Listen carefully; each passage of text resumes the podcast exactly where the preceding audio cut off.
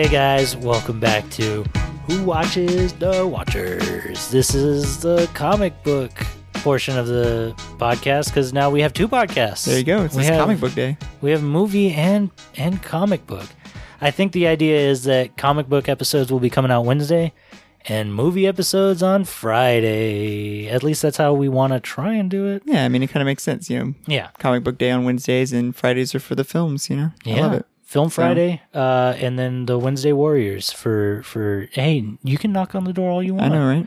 Just just bash that door. Uh, my name is Ian, And this is Kenny. and this week we're talking about not only the comic book. Uh, uh, the this collection that we read was thirteen issues, but the Mm-hmm. comic book of Invincible and the first season on the Amazon uh, streaming service. Yeah, because at this point, this season just finished up last week. Uh, Yes. Yeah, we got episode eight, and so this is kind of the perfect time for us to read the comic, the first thirteen issues of the comic, which are essentially Yeah, I think it was as easily translatable as as or as possible. Yeah. Um, I'm gonna readjust my arm real quick. Just give me a second. arm it up.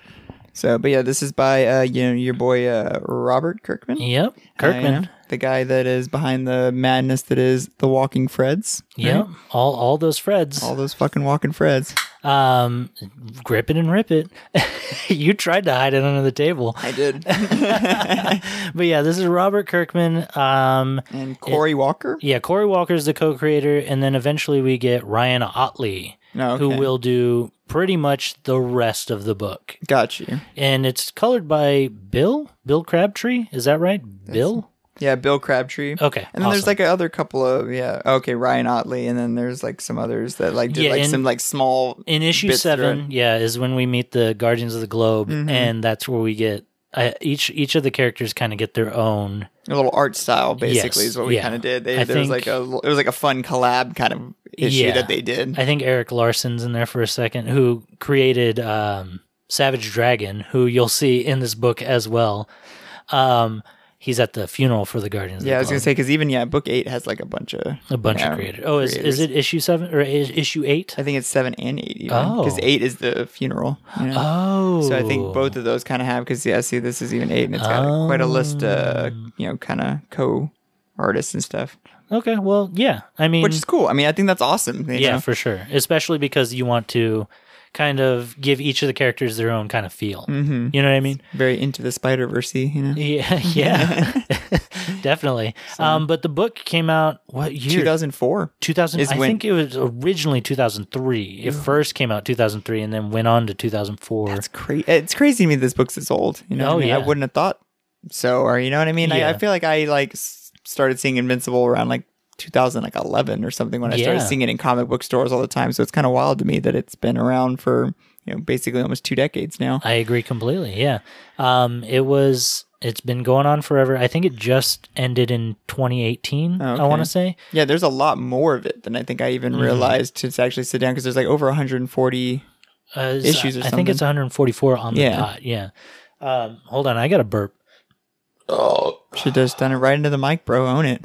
Own those burps. I'm sure they can still hear it. Yeah, Um, sure but um, I went ahead and read the book 1st because I hadn't read this book at all beforehand, and I read these 13 issues, and then I watched the show, in its entirety. and then you kind of did the opposite, right? Kinda. I, I had also never read any of this. You know what I mean? I feel like I'd like flipped through it in a comic book store before. Mm-hmm. Yeah. Um, but uh, I was, I think, waiting on the last two episodes to come out when I started reading. Excuse me, the comic. You know what I mean? Yeah. So I kind of like read up into the finale of the comic at the exact like the same day I watched the final Oh, episode of the show. Yeah. Okay. So I kind of got them both at the same time, which was kind of cool in a weird way, you Yeah. know. Um, but just to kind of really see the differences that they kind of decided to do between the 2 Mm-hmm. in the long run of things. Um, but yeah, I mean, I had no real exposure to Invincible before either. You know what I mean? Yeah. So So, I mean, uh, if you guys are listening to this episode, I definitely recommend yes, watching spoilers ahead. the show at least. Uh, definitely reading the book, but I think yeah, the show. There's nothing in the first 13 issues of this book that the show doesn't That's true. get done, but there's definitely some stuff in the show that the first 13 issues of the book don't get done. Right. That I'm very curious if there are elements that are in future issues. I you know think what I mean? that's exactly what it is. And they 'Cause we, kinda- neither of us have read past this first compendium or whatever. Exactly. So Yeah. it, it's something that makes me want to continue reading a little bit just to see if yeah some Mm-hmm. of these elements you get in the show are just from future issues they decided to bring Right. earlier on. You know. So, So how did you feel about um let's let's talk about the book first. yeah, let's talk about the book. How did you feel about the first 13 issues? Did you feel like it was a good collection? Do you feel like that that was a good ending point, I guess, that the 13th issue kind of leaves you on? How did how did you feel overall? Yeah, I definitely thought. I mean, it feels like a first book. You know what I Mm-hmm. mean? To read these 13 issues, it definitely feels like a start and a finish and a good Yeah. point where, I mean, most comic books would leave you like wanting more. So I, I really enjoyed it as like a read. And I think we both kind of agreed that it was a super easy, like not Yeah. easy read, but a, I mean, a quick read. I mean, it just Yeah. kind of, the pages just kind of flew by you. You know what I mean? And, uh, I don't know why. I mean, I mentioned this earlier. I remember the artwork being cleaner. I don't know why it kind of What was do you like driving cleaner? like, like- I guess I mean more like the, how the show Oh, kind show. of designed and drawn because Yeah. and maybe it's just me having seen been exposed more to the show but I had I feel like when I had looked through it before it just had more of those like Like a crisp it was kind of crisp yeah clean dark you know lines Because, versus well, the very like Ryan Ottley, rugged he Yeah. really sharpened his teeth on doing this book. Okay. So Ryan Ottley is uh, he he does like most of this book, and by the end of it, his artwork is very you know distinctively his. Because Mm-hmm. I think whenever he picks up the book, he's kind of doing like um a reminiscent of what right of what Corey uh, Walker was doing before Exactly. Yeah. And and I think he was kind of copying that style a little bit. But Corey Walker, I feel like his line work is is super clean. I think yeah it's I have no issue with the artwork I just felt like I remembered it being different you know Yeah. so um, but I think it works great for the kind of The- story that this is trying to tell Yeah. you know Um, one thing that I really like about this book is how um, how good it is to read it. Like Mm-hmm. it's it feels the dialogue feels uh, pretty realistic, but also it it tells you just enough to keep you like completely informed on what's happening. yeah You know what I mean? Like it it does it tiptoes this really nice dance where it's um it's very realistic but at the same time literally telling you everything you need to know. yeah Because there's there's a there's a lot of exposition kind of to drop in in a lot of this book and still it's so easy to just kind of breeze through it. Mm-hmm. I mean, we get the kind of the explanation of you know Viltrum Oh, yeah. twice in essentially the exact same style, and yet Yeah. it's still it's not it doesn't feel so redundant. You know, it does feel very Mm-hmm. fresh, and yeah, it definitely works uh, for the storytelling in spite of it being yeah, basically just pure exposition. It for how this is all designed and drawn out, it works super well to get the story plot moving along very comfortably. Yeah. Exactly. Um oh Go ahead. Oh, how did you feel about the issue uh, with the Guardians of the Globe? I loved it, honestly. I liked the changes in art style, and um, I thought it was like a really. I thought a lot of the art in this comic was a lot of fun. You know Mm-hmm. what I mean? And a lot of the designs are obviously very reminiscent of original E- characters, established obviously, yeah, characters, yeah. established characters. You know, they're almost like satirical versions. Mm-hmm. Especially, you know, the I guess I'll say he's like the Green Lantern Oh, variant. yeah. You know, where he has to eat the slime ball, and Yeah. he like he like you threw it has to throw it up to turn back to normal. You know, Yeah. like things like that, where they're almost like a joking version of the these pre you know these original characters, but Yeah. in such a way that still feel like that this could be their own. You know, they're very Mm-hmm. their own idea. You know, um, and so yeah, I really like like that. It's a good example of what I thought was like a very fun idea. You know, something Yeah. like to do where it's like a more realistic of like how a super getting an alien superpower would kind of work versus just like putting on a ring and all of a sudden you can do all this crazy shit. It's like, no, you got to eat this fucking weird egg thing that tastes like shit and fit, you know, it's like a booger, you know. Yeah. it's like a book. He's like flying away holding his stomach. Yeah. Yeah. I just, I, I think I relate to that on a spiritual level. That would be my luck as a, a superhero. That would be my superpower. Yeah.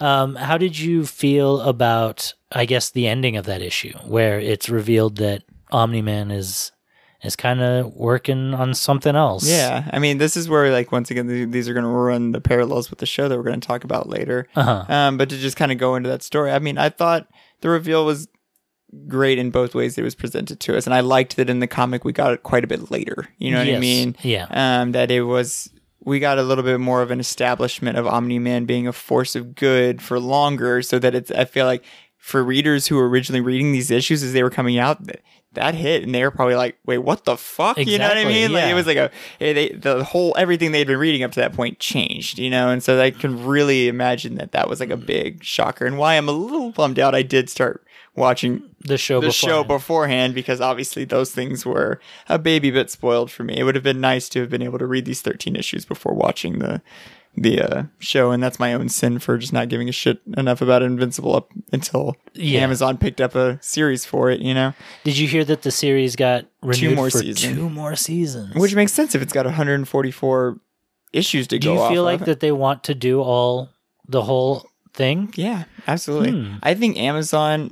This was something I was going to talk about a little later, but I'm just going to bring it up now. I thought it was very interesting that Amazon's kind of picking up like these kind of like anti superhero storylines. And I mean, that's what they have to comics. do because Um, their two competitors are HBO, which has DC, and mm-hmm. then Disney, which has as Marvel. So they're like, we're just going to pick up all the stories that are like fuck superheroes in a way. So they have Yeah. the boys and they have Invincible right now, Yeah. and it really like I think it's Well, really even interesting. even the Tick, which is Oh, yeah. a parody of of superheroes itself. So So, it, it, they have the whole triumphant of you know trifecta. So I think it's really interesting that they're taking these anti superhero ideas and then, but succeeding with them. You know what I mean? Because I really, I mean, The Boys has been a huge success, and I have no doubt that Invincible is going to be right on its I- coattails of I like feel a lot of the same way. Yeah, people are going to really love this, and I think people are going to love the fact that like people who love the show who have never read this comic book probably wouldn't like this comic because it's it I feel like it turns down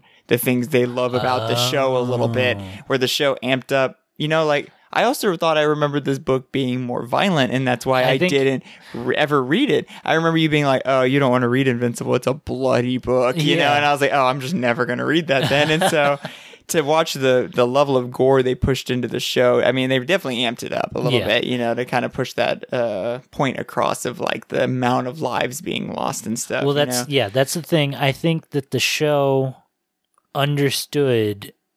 It's it's trying to perfectly condense exactly what the comic didn't know it wanted to do at first. You know what I mean? Mm-hmm. That's that's actually such a good point. I feel like these 13 issues didn't even realize how great of a thing that they were kind of creating. It's like any good pilot, you know what Mm-hmm. I mean? It's not as good as the whole the tip of the iceberg, Right. you know what I mean? It's not as good as the rest because it just had no idea the great thing that they've actually started. Yeah. know? I'm curious on how many people listening to this right now are like, they're totally wrong because they know further uh, into the book than we So do. true. But I, I feel like that this, the comic book starts out trying to be a, um, a kid superhero. It's Mm-hmm. trying to be its own Spider-Man, basically. Its own, I guess, Ultimate Spider-Man, because Yeah. Ultimate Spider-Man takes place wholly in in high school the whole time Yeah. as to where you know standard spider-man is in high school for like 10 issues or some shit like that um but it's obviously trying to to kind of recreate that in like a superman's son kind of way but Yeah. superman it's also that same archetype or trope where it's like oh but superman's evil Yeah. you know what i mean so it, it's playing on a lot of tropes that would separately become popular in movies later. You know what I mean? Because like there's Brightburn, and then there's the Spider-Man movies where it's all in high school right now with Tom Holland. So it's it's it's these popular tropes that it kind of condensed before they had spiraled Become out. tropes. Yeah, exactly. really. Yeah, exactly. Um, and so I think that that's what Robert Kirkman was originally trying to do was just kind of make this goofy superhero world with all of the characters that maybe he wouldn't get to write for Marvel or DC and instead write for his his own kind of thing and then see where it goes from there. Yeah. As to where the the show knows exactly what every character is, Yeah. so we'll just show that like pure version of them. They have the flushed out 144 Exactly. issues to to pull, pull the, from. Yeah. yeah, exactly. Um, it was like me kind of talking about just to pull uh, BoJack Horseman with Myra Uh-huh. a little bit, which was that. Um, I feel like the first season of that show. I mean, I think that show is fantastic, but I feel like the first season of that show struggles a little bit for people to watch because it's like you getting to know those characters and how they are. Yeah. Um, but to rewatch that series and then once you already know those characters and how they are, it's so much more fresh to see those early seasons. And I, I I think that's kind of how this is. That's Yeah. relatable to this. No, yeah, exactly. definitely.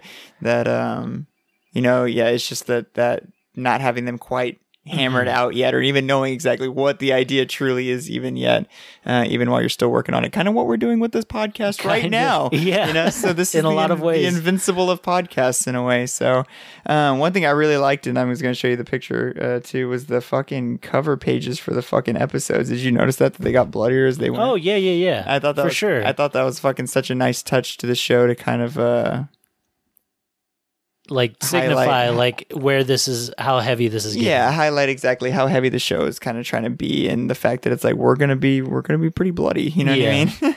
Um. Did, go ahead. Oh well. So uh, the the comic book, it's it- we we mentioned it already, but it's it's not fully hammered out like like you were saying. How do you feel the pacing of the show does in comparison? Well, it really blew me away. Like, yeah, because I really want to talk about some of the parallels a little bit. That I, the show felt the need to really expand on a lot of things. You know, it expanded on like characters like Cecil and the mom and Amber. Obviously, was a big change. Um, Yeah. and so I feel like that's where they felt like they had a lot of time to play with, especially with fifty-six minute long episodes apiece. You know. Um, was they were like, let's give these characters a little bit more personality. Let's not just have Amber be a girl that just hands them her number, you know, and we don't actually have any interchange between them in between then and, you know, now. Um, and I think that a lot of it was good, and I think some of it was like unnecessary. You know what Really? I mean? Like, um, just an example of something else we could have probably lived without was like the Rex Splode, uh, you know, Adam Eve Oh, kind of bits. You know what I mean? Like, Really? like post their breakup. You know what I mean? Where they had like that whole conversation. I don't know. Like, I feel like the show just did too much trying to humanize everybody, and the I fact that, that it like took away. I think that that's necessary with a like you were With a saying a, series like 56 minute runtime because they they could obviously already do what probably happens later on in the book with like let's say the the what are they the Flaxians Oh the, yeah, the ones that age differently yeah, that obviously ha- wasn't covered in this first 13 issues Yeah. but they were somehow able to cover a good chunk of it that must happen later in later issues so in true. one episode I feel like those that's You know what I probably mean? multiple arcs. They're like they Yeah. come back multiple times. They were like, let's just put all that shit in one episode. exactly. So it's it's like, well, fuck, we they they must have a lot of time. So they're like, why not? Why don't we just expand every character as much as we can, let them blossom? You know what I mean? I like the Adam Eve Rex Splode kind of mm, stuff. Do you? How did you feel about? Kind of some of these translations of these characters like because uh Shrinking Rae is a man yeah, it's in the comic and exactly. then William is, you know, i think i think william eventually becomes gay in the is comic that a book. thing? Okay, But I think yeah, because we know a more definite version of him, why not just outright have him make gay? him be gay right out Yeah. the gate. Um, so yeah, there's either a lot of gender or like sex or gender or uh, Like orientation. orientation swaps. Yeah, you just kind of see throughout it, which I thought was fresh to just not have kind of such a Mm-hmm. you know flatline cast. Because yeah, the original Guardians of the Globe was I think all men except for oh, War Woman. War Woman. She was the only. So it was nice that they like made the, The Green Lantern analog. analog, uh, you know, a Female. female. who didn't have to eat a disgusting, you know, thing. It was just like it was just like At least we didn't see her eat yeah, it. she got a like nice convenient pill to pop in her mouth, you know. True. Um, I liked the version of Martian. What was his name? The no, Martian something. The in the oh, the Martian Guard- man, basically. Yeah. Yeah. What was his? It was like Martian warrior. I don't remember his Yeah, name. we really didn't get much of him in the comic, but I did like his I, version. I thought it the- was so because I had read the comic book and so I was watching the episode with Ashley Mm-hmm. and I got to see him like interact with like some stray like little yeah, girl. with some homeless girl, yeah, which I thought was super rad. I was like, "Aren't you rich? You're like part of a you know global defense system. Can't you help her like live somewhere?" True. I was literally kind of concerned for that child hanging out with this weird alien. and and he was like, "I'll pro- I promise I'll be back." And it's just like, whoa, I kind of want this. Yeah. I want like some alien that's like best friends with like a little homeless girl. I want more of that. But I knew where it was going. You know what I mean? In fact, I didn't know that it was going to be right at the end of the first episode. That how know, did you feel about that? That they took basically that big reveal from essentially the mid arc in the mm-hmm. comic book, and we're like, oh, let's put it right at the beginning. I feel And like it, it created this big mystery for the Yeah, I feel like in a lot of ways it kind of ruined the rest of the show for me because I feel like that's something that should have been a twist rather than a twist for just the characters. Yeah. You know what I mean? I feel like maybe if they just showed that they had all died and then the last episode before you know Omni Man is really proven to be the the antagonist. Yeah. Before he even tells Mark, it shows the whole montage where he fucking beats their all, all their asses. You know what I mean? I think that that would have been super sick. Um, but I mean, because there's a lot of instances in the show where Mark does things, but it's kind of with his, like his dad, like I don't know what I'm trying to say, but it, it just feels like it's out of order a Yeah. little bit. You know what I mean? No, Like- absolutely. Like, because the thing is, exactly right at the gate, we see that basically Omni Man isn't the person he's pretending to be, but then we just get to see him continuing to pretend to be that, and it feels like the continuity's not. It's not like that kind of pretending that feels like pretending. It just feels Right. like what we saw before just hadn't actually happened yet. You know what I mean? I feel like Exactly. exactly the same way. yeah. Um, and so no, I could definitely agree with that. And I one thing I did appreciate at least was that they actually put up a fight with him. Where in the comic book he just fucking slaughtered them in the dark. You know? Yeah. Um, I I really enjoyed the whole fight sequence between the Guardians of the Globe and Omni Man. I thought it was like really well played out. Um, but it also was kind of a weakness against the storytelling of like that it basically broke the storyline of him having a good uh Relationship. well no a good Oh. uh, alibi Oh, on why he wasn't the killer. You know what I mean? it was kind of like silly that he's the one person who survived there and they were like oh but he, he was like oh but it wasn't me. And they're like oh okay. You know what i mean? Like it just broke the alibi where in at least in the original they had like the black samson arc which is so much sillier in the comic book. Like what was robert kirkman thinking I mean, obviously, that was supposed to become. It might still become something more later. dude i thought that was so funny that the fucking butler is was Yeah. Was like destroying the fucking Guardian of the Globe like he headquarters. on the suit and The is the suit, villain. yeah. You're supposed to think Black Samson's the one losing his fucking mind, and it's the butler that goes and attacks everybody. like what? Um, anyway, No, yeah, but um, there was something I was going to say. Uh, let's take a quick break, and then Okay. when we come back, we'll we'll we'll finish up talking about Invincible.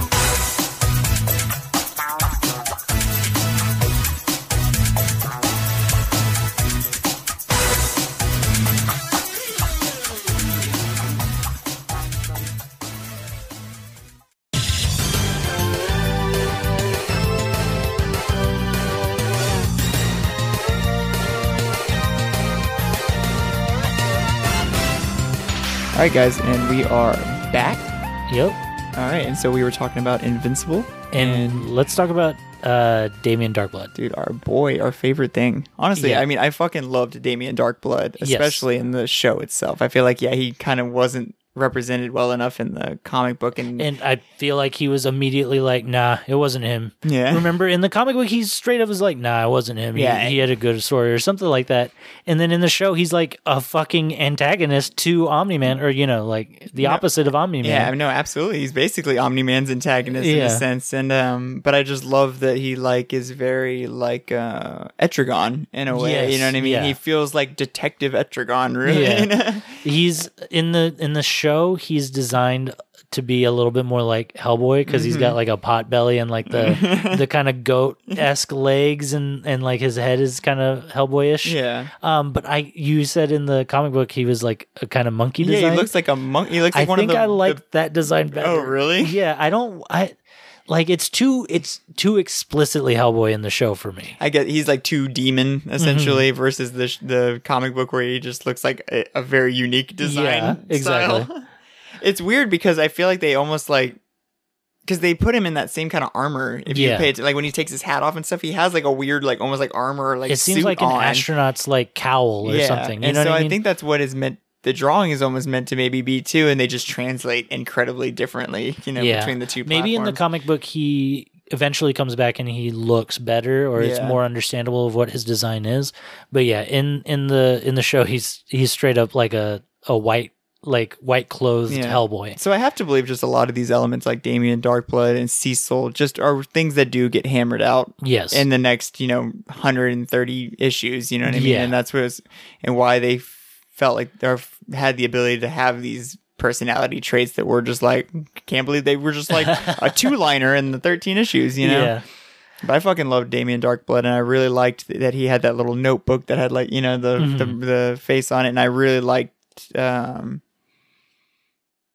his his storyline in the show, which basically exactly. I mean, what the thing with having Omni Man's reveal at the end of the first episode is it basically took it from being like an origin story about Mark to like almost like a detective series Yeah. about like a why did this happen? Who you know, not a who done it so much of a why'd they done it, you know, kind of things. It Yeah. really changed the pace of how the series felt like in a way, you know what I mean? Yeah. Because at the same time, you still exactly had the Flaxian episode where it's just all battling and, you know, Mm-hmm. very like superhero feeling. But at the same time, in the back of your mind, you're still just like, all of this kind of doesn't matter to the grand scheme of why did the Guardians of the Globe die, you know? Yeah. So it really did. And that's where I really agree with you again, where we were talking about earlier, that it kind of fucked with the pacing Yeah. just a bit to put that so early in the story. Um, but that's where I think Damien Darkblood was like one of the things that kind of brought it back to at least tell the story in the way that that it could still work. You know what I mean? Whereas like let's make it a detectives kind of story then. Um, the comic book for me, I felt like was more excitingly paced, in my opinion, because it felt like these were just kind of the waves of things that were just happening. yeah, rather than the episodes where they were definitely episodic, Mm-hmm. where it's like, oh, here's the Mars episode, here's the college episode, here's the, you know, so on and so forth. And so that's why I really like the pacing of the comic book because it feels like we're just kind of feeling this universe out as to where the show is like, no, everything that has everything to do with the Flaxians has to happen in this episode. You know what I mean? I mean, obviously not. The Flaxians are probably going to come back in the second season and have another episode all about them. but you know what I mean? Like, no, absolutely. and so it it that's why they kind of had to like do the whole Omni Man thing at the very beginning. So it's like the thing that keeps it propelling forward. Yeah. To the final keeps you climax. interested to the exactly. end. Yeah, keeps you coming back to be like, well, I need that fucking answer to this question Exactly. that was presented to me at the beginning. Had you watched the D.A. Sinclair, the college episode, before you got to the college comic book Yes. issue? So when that Robocop ass fucking guy comes out of the wall and jumps directly onto the spike in the comic book, were you're like, oh, that's it? Yeah, that was that was a lot. Yeah, that was Yeah. it. That was- Yeah. all of that was just for that. Yeah, honestly, um, I felt a lot. There was a. That's where I, I kind of even agree with like the whole fight between Invincible and Omni Man. There was a Mm-hmm. lot that they took out of that, like the fact that he got shoved through a train Mm-hmm. and just all those people get slaughtered. And then in the book, it's like two panels of just like destroyed train. You And don't even you don't actually yeah. even see a person. It's just basically more like uh, what am I trying to say? Uh. Insinuated that there was a bunch of people murdered versus just blatant murder, you know? Mm-hmm. I feel like there's more real estate to show actual shit like that in the in the show Yeah. rather than on the comic book pages where it's just like fuck I I only have a panel to tell this really you know what I mean Mm-hmm. You have so much more limited yeah time to get those those points across. Um, and so I mean, same thing with that exactly. Um, and I mean, we, that story was so much more condensed down in the comic, where it's just like uh, one of their teachers versus like a student at the college doing this Right. to other people. You know what I mean?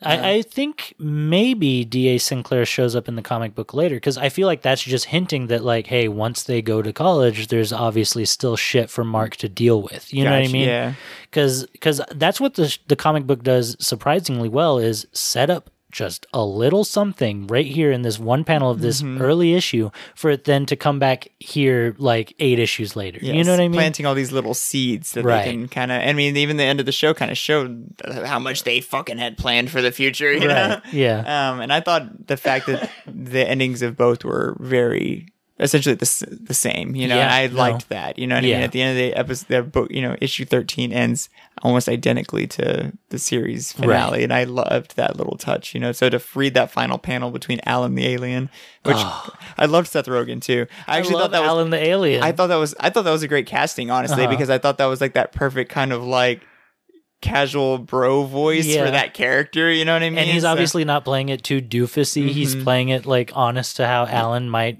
be. exactly. Um, so I was very I was very happy with that cast, and yeah, I mean I was exposed to obviously to Alan the alien in the show, so to read him, I was like, this is such a perfect translation. Yeah. I love it, and I literally read it in Seth, Seth Rogen's, Rogen's voice. Yeah, that's one thing for sure. The show has changed everyone's voices for me if I were to continue reading, I Yeah, believe. I mean J.K. Simmons is a fantastic Omni I agree. I mean, I Dude, okay, so let's let's talk about the cast in this show. Holy can we shit, talk? I'll, I'll- can I look it up and then you kind of just react off of it? Yeah. Okay. I know a lot of it, but No, I know you know a lot of it, but um, so to to start it off, it's Steven Yeun fucking Glenn. as as Mark, Yeah. which he does a, an astronomical job. Like it's incredible. He does such a good job in the show. He kind of sounds like Max from a Goofy movie. Oh yeah, I could agree with that. That's so it, funny. It kind of blew my mind a lot of the time because I was like, "Damn, this is just an an anime animation ass voice that's coming out of this." I guy. mean, it's like a perfect like high school Mm-hmm. teen kind of voice. I mean, really. Um it's And- so funny. He does sound like fucking Max sounds from so fucking much like. Max. um, and then we have Sandra Oh as as the mom, which Mm-hmm. Which I'm also glad the mom got a little bit more of being Oh, fleshed God. out time too. You know what Me I mean? too. I thought she definitely did not get enough. I, I That's that- one damn thing- it, Robert Kirkman. Not enough female representation in your comic book, at least but the show on. does know? it so well because we have Amber and uh, the Debbie, the mom, like so fleshed out so well. and Atom Eve, I even feel Oh, like where yeah. she kind of got a little bit more time in the sun and got basically the arc with her parents. And then her That's really, true. I mean, I thought her dad was a little bit over the top, a little bit where he's just like, "Don't be a bitch," you know. I like- mean, but that's what. but it's it is true. Yeah. Unfor- it's unfortunately true. Is the Yeah. reality of that situation, you know. But yeah, of course, we mentioned J.K. Simmons as Nolan, Fucking Omni Man. ten out of ten, man. Yeah. Uh, Zazie Beetz as, uh, or Zazie Beetz as Amber. Mm-hmm. She was in uh, Joker and Deadpool, I believe. Um, we have Grey Griffin as Monster Girl. I don't know her. We have like some animation actors for sure. Like uh, the Mauler twins is by Kevin, uh, Kevin Michael Richardson. I love those guys. The Mauler twins. The Yeah, oh, no, I really did like the. Oh my god! too. When they were building the body for Robot, mm-hmm. I was because I love Robot also. Yeah. I was hoping that neither of them were gonna full on die. I was like, fuck, because they were fighting each other Yeah. at the end. I was like, fuck, I don't want either of these teams to die. These duplicates, you So know what I mean? But okay, so Walton Goggins Okay, is Cecil. Do you know who Walton Goggins is? I know the name. Here, okay, this guy. Yeah, okay, that's what I, that's amazing. He does that's such perfect. a good job. Okay, that's what I thought. Yeah. Gillian Jacobs as Atom Eve, Mm-hmm. fucking Zachary Quinto as Robot from fucking Yeah. like uh the The Star Trek movies, yeah, space fucking- Trek War movies, it's fucking Spook. yeah, Spook spook. from Star Spooks. Oh, okay. So uh Donald is voiced by this guy from uh what's his name? I have to believe Donald is a character that is just way more involved in the later issues, and we yes. basically got introduced to him in the second to last issue that we read. You know? Yeah. He He's was voiced by who? he's voiced by Chris Diamantopoulos. He's the guy from uh Silicon Valley that's like this guy fucks. Oh shit! No shit. that's Donald. what is that fucking character's name? Look at it I, now. I just Okay. know because I fucking love that character so much. Uh he God damn it, the billionaire. Yeah, he's got the three three commas.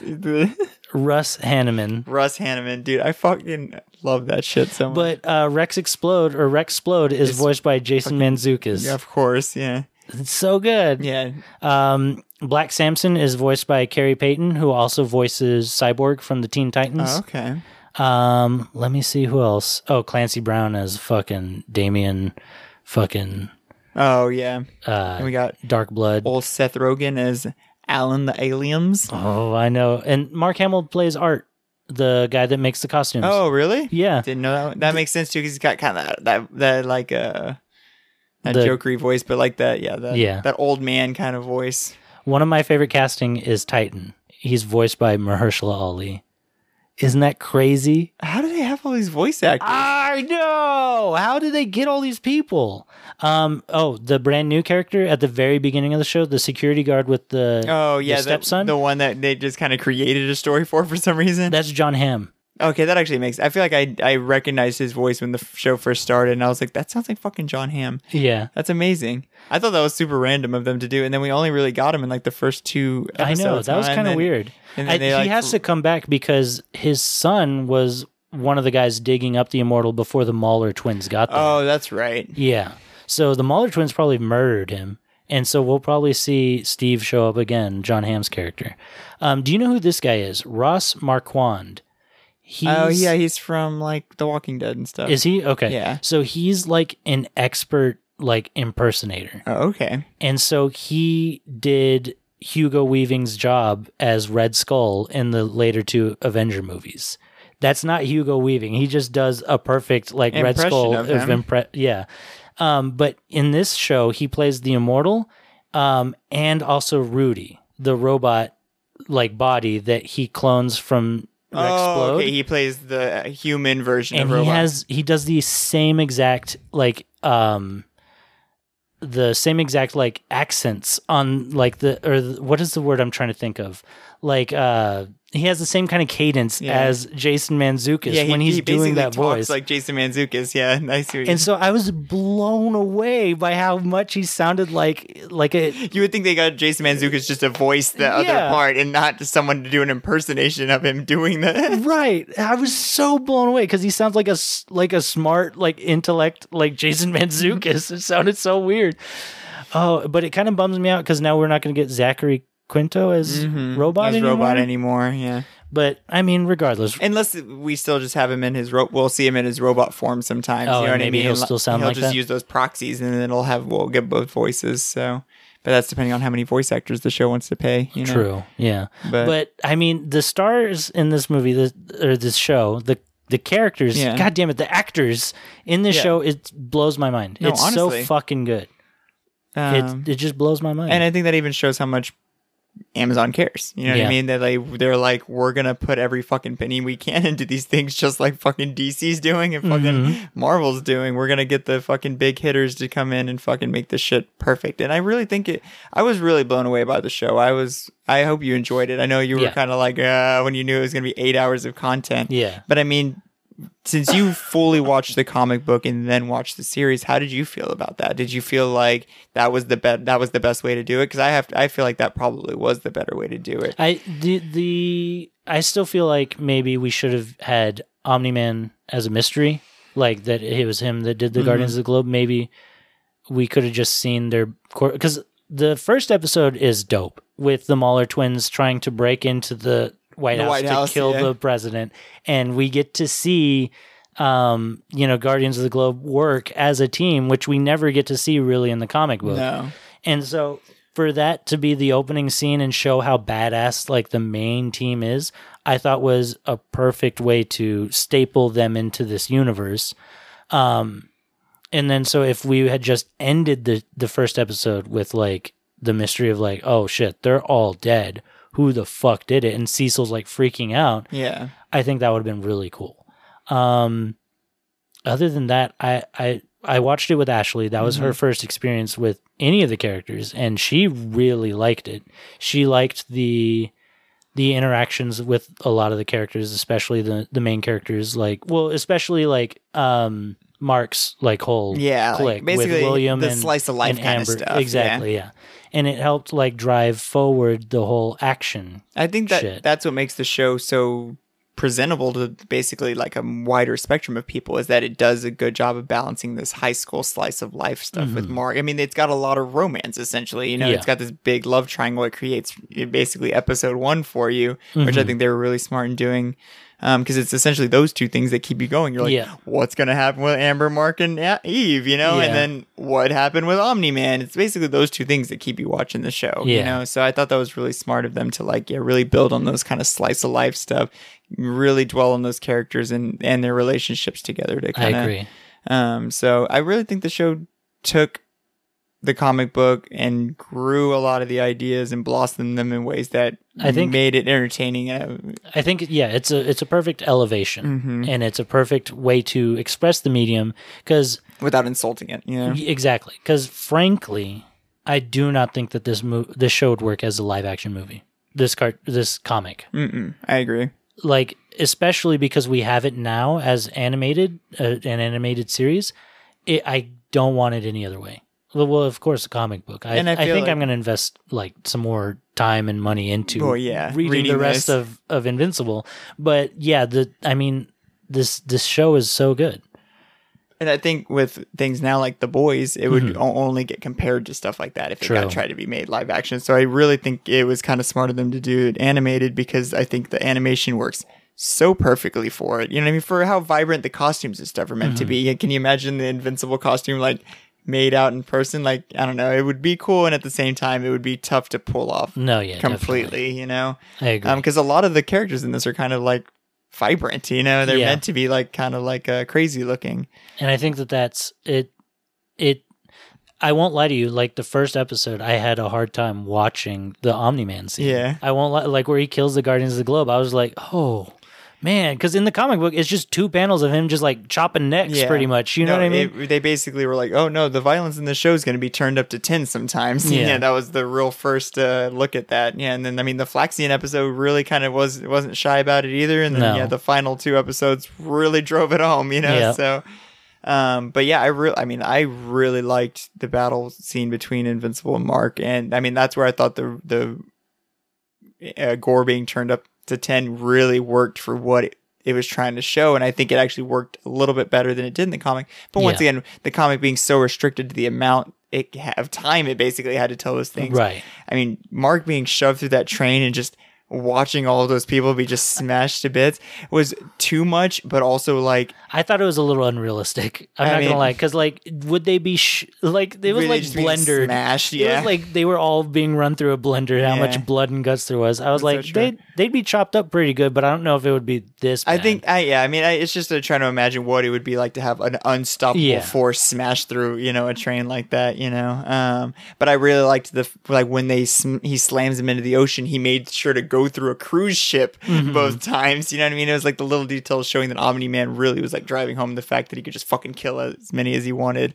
however he wanted. You know? Let's talk about this. Um, how do you feel about the idea that Omni Man had to kill the Guardians of the Globe regardless? Because if he if his whole job is to prime Earth for takeover, Yeah. couldn't they have just been like, okay, Earth's ready, and then send two more fucking like Viltrums, Viltrumites to just then slaughter whoever gets in the way? Like, why did he have to go ahead and kill the Guardians of the Globe right now? Do you feel like that that's necessary? Do you feel like that that makes sense? I think the I think the comic group did a better, a lot better job of having an alibi for Omni Man than the Mm-hmm. show did. I think the show kind of fucked that up a little bit because, like in the show, it not only an alibi but like his rationale and like why he felt the need to kill them when he did. You know, Yeah, I just felt like because like he says so in the comic book, like, well, they were getting too powerful. yeah, it Like, just rang more true in the comic Yeah. book. Well, and even like.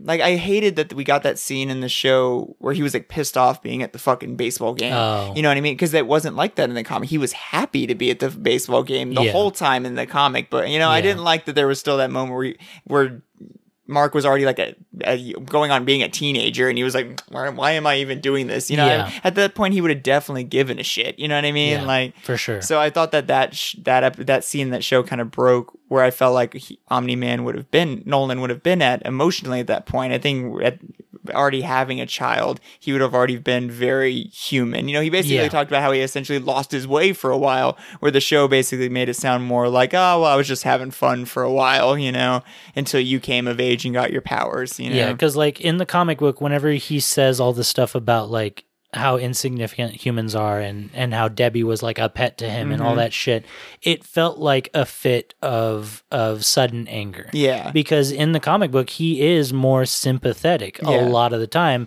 And right from the first episode, right when Mark is like, Hey, I think I might be getting my powers, he's just like, What? Like, yeah. like it from the beginning ashley was like why doesn't he want him to have powers like what does he not want him to like have to be a superhero and i was like mm-hmm. no it's it's a lot different than that you know what i mean like it's crazy how immediately he was just extremely like just darkened like Dismiss it or like Exactly, yeah, yeah. darkened by it is a good way to put it. Yeah, but yeah i mean all in all it it's a great representation of the book Yeah. um definitely. i I think, I, think both of them exist very well independently though too Uh, and it makes me want. I mean, the show does a great job of making me want to read more of the Yeah. book. You know, so Yeah. they they definitely work hand in hand Yeah. of you know supporting each other. You know, so I thought it was great. I'm excited for more of the show. I definitely am interested in reading more Mm-hmm. of it. You know, so I think, frankly, if the show hadn't ever existed and we weren't doing this podcast, I don't think I would have ever watched or read any Invincible. To tell you the truth, I mean, the thing is, is, is not.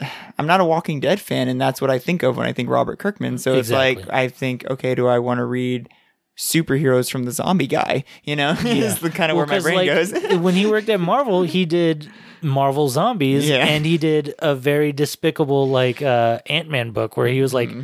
like a womanizer. So it's just like I don't know, man. I don't. It was Yeah. Eric O'Grady, Ant Man. Oh, okay, that makes sense. It was. I think he goes by Black Ant now. So, but yeah, it it's it's he does some edgy stuff, and Yeah. and he's not afraid of doing it. So, oh no, I mean, I'm glad that we decided to pick this up because Mm-hmm. it was definitely um, something I think I avoided always because I thought it was just going to be a little too like bloody and violent for me to give a shit about. You know, I thought I it was gonna But- be more like the boys, where it's like, uh, like, like, oh, Marvel won't hire me anymore, so I hate superheroes. Yeah. you know what I mean. I thought that that's what it was kind of kind of. I like that it's like a more of like a middle anti superhero story where like the boys is full on fuck superheroes. This is more just like the good guys can be bad guys sometimes, you know? Yeah, Um, so no, I really think it's um great, and anybody listening who watched the show should definitely pick up the comic book because it it reads like butter. It just it it's just so easy. It's, so such easy. A, it's such a good like easy read. I love it. so Um, but yeah, that's it, um, thank you guys for listening. Uh, next week we're going to be talking about Batman Universe by Brian Michael Bendis and. Do you want to say his name? Nick Derington. Yeah, I had a hard time saying it, so we're, we had to cut around this. Well, anyways, thank you guys for listening. Yeah. We'll uh, we'll see you there. And we'll or- see you on another time. Okay, bye. Bye.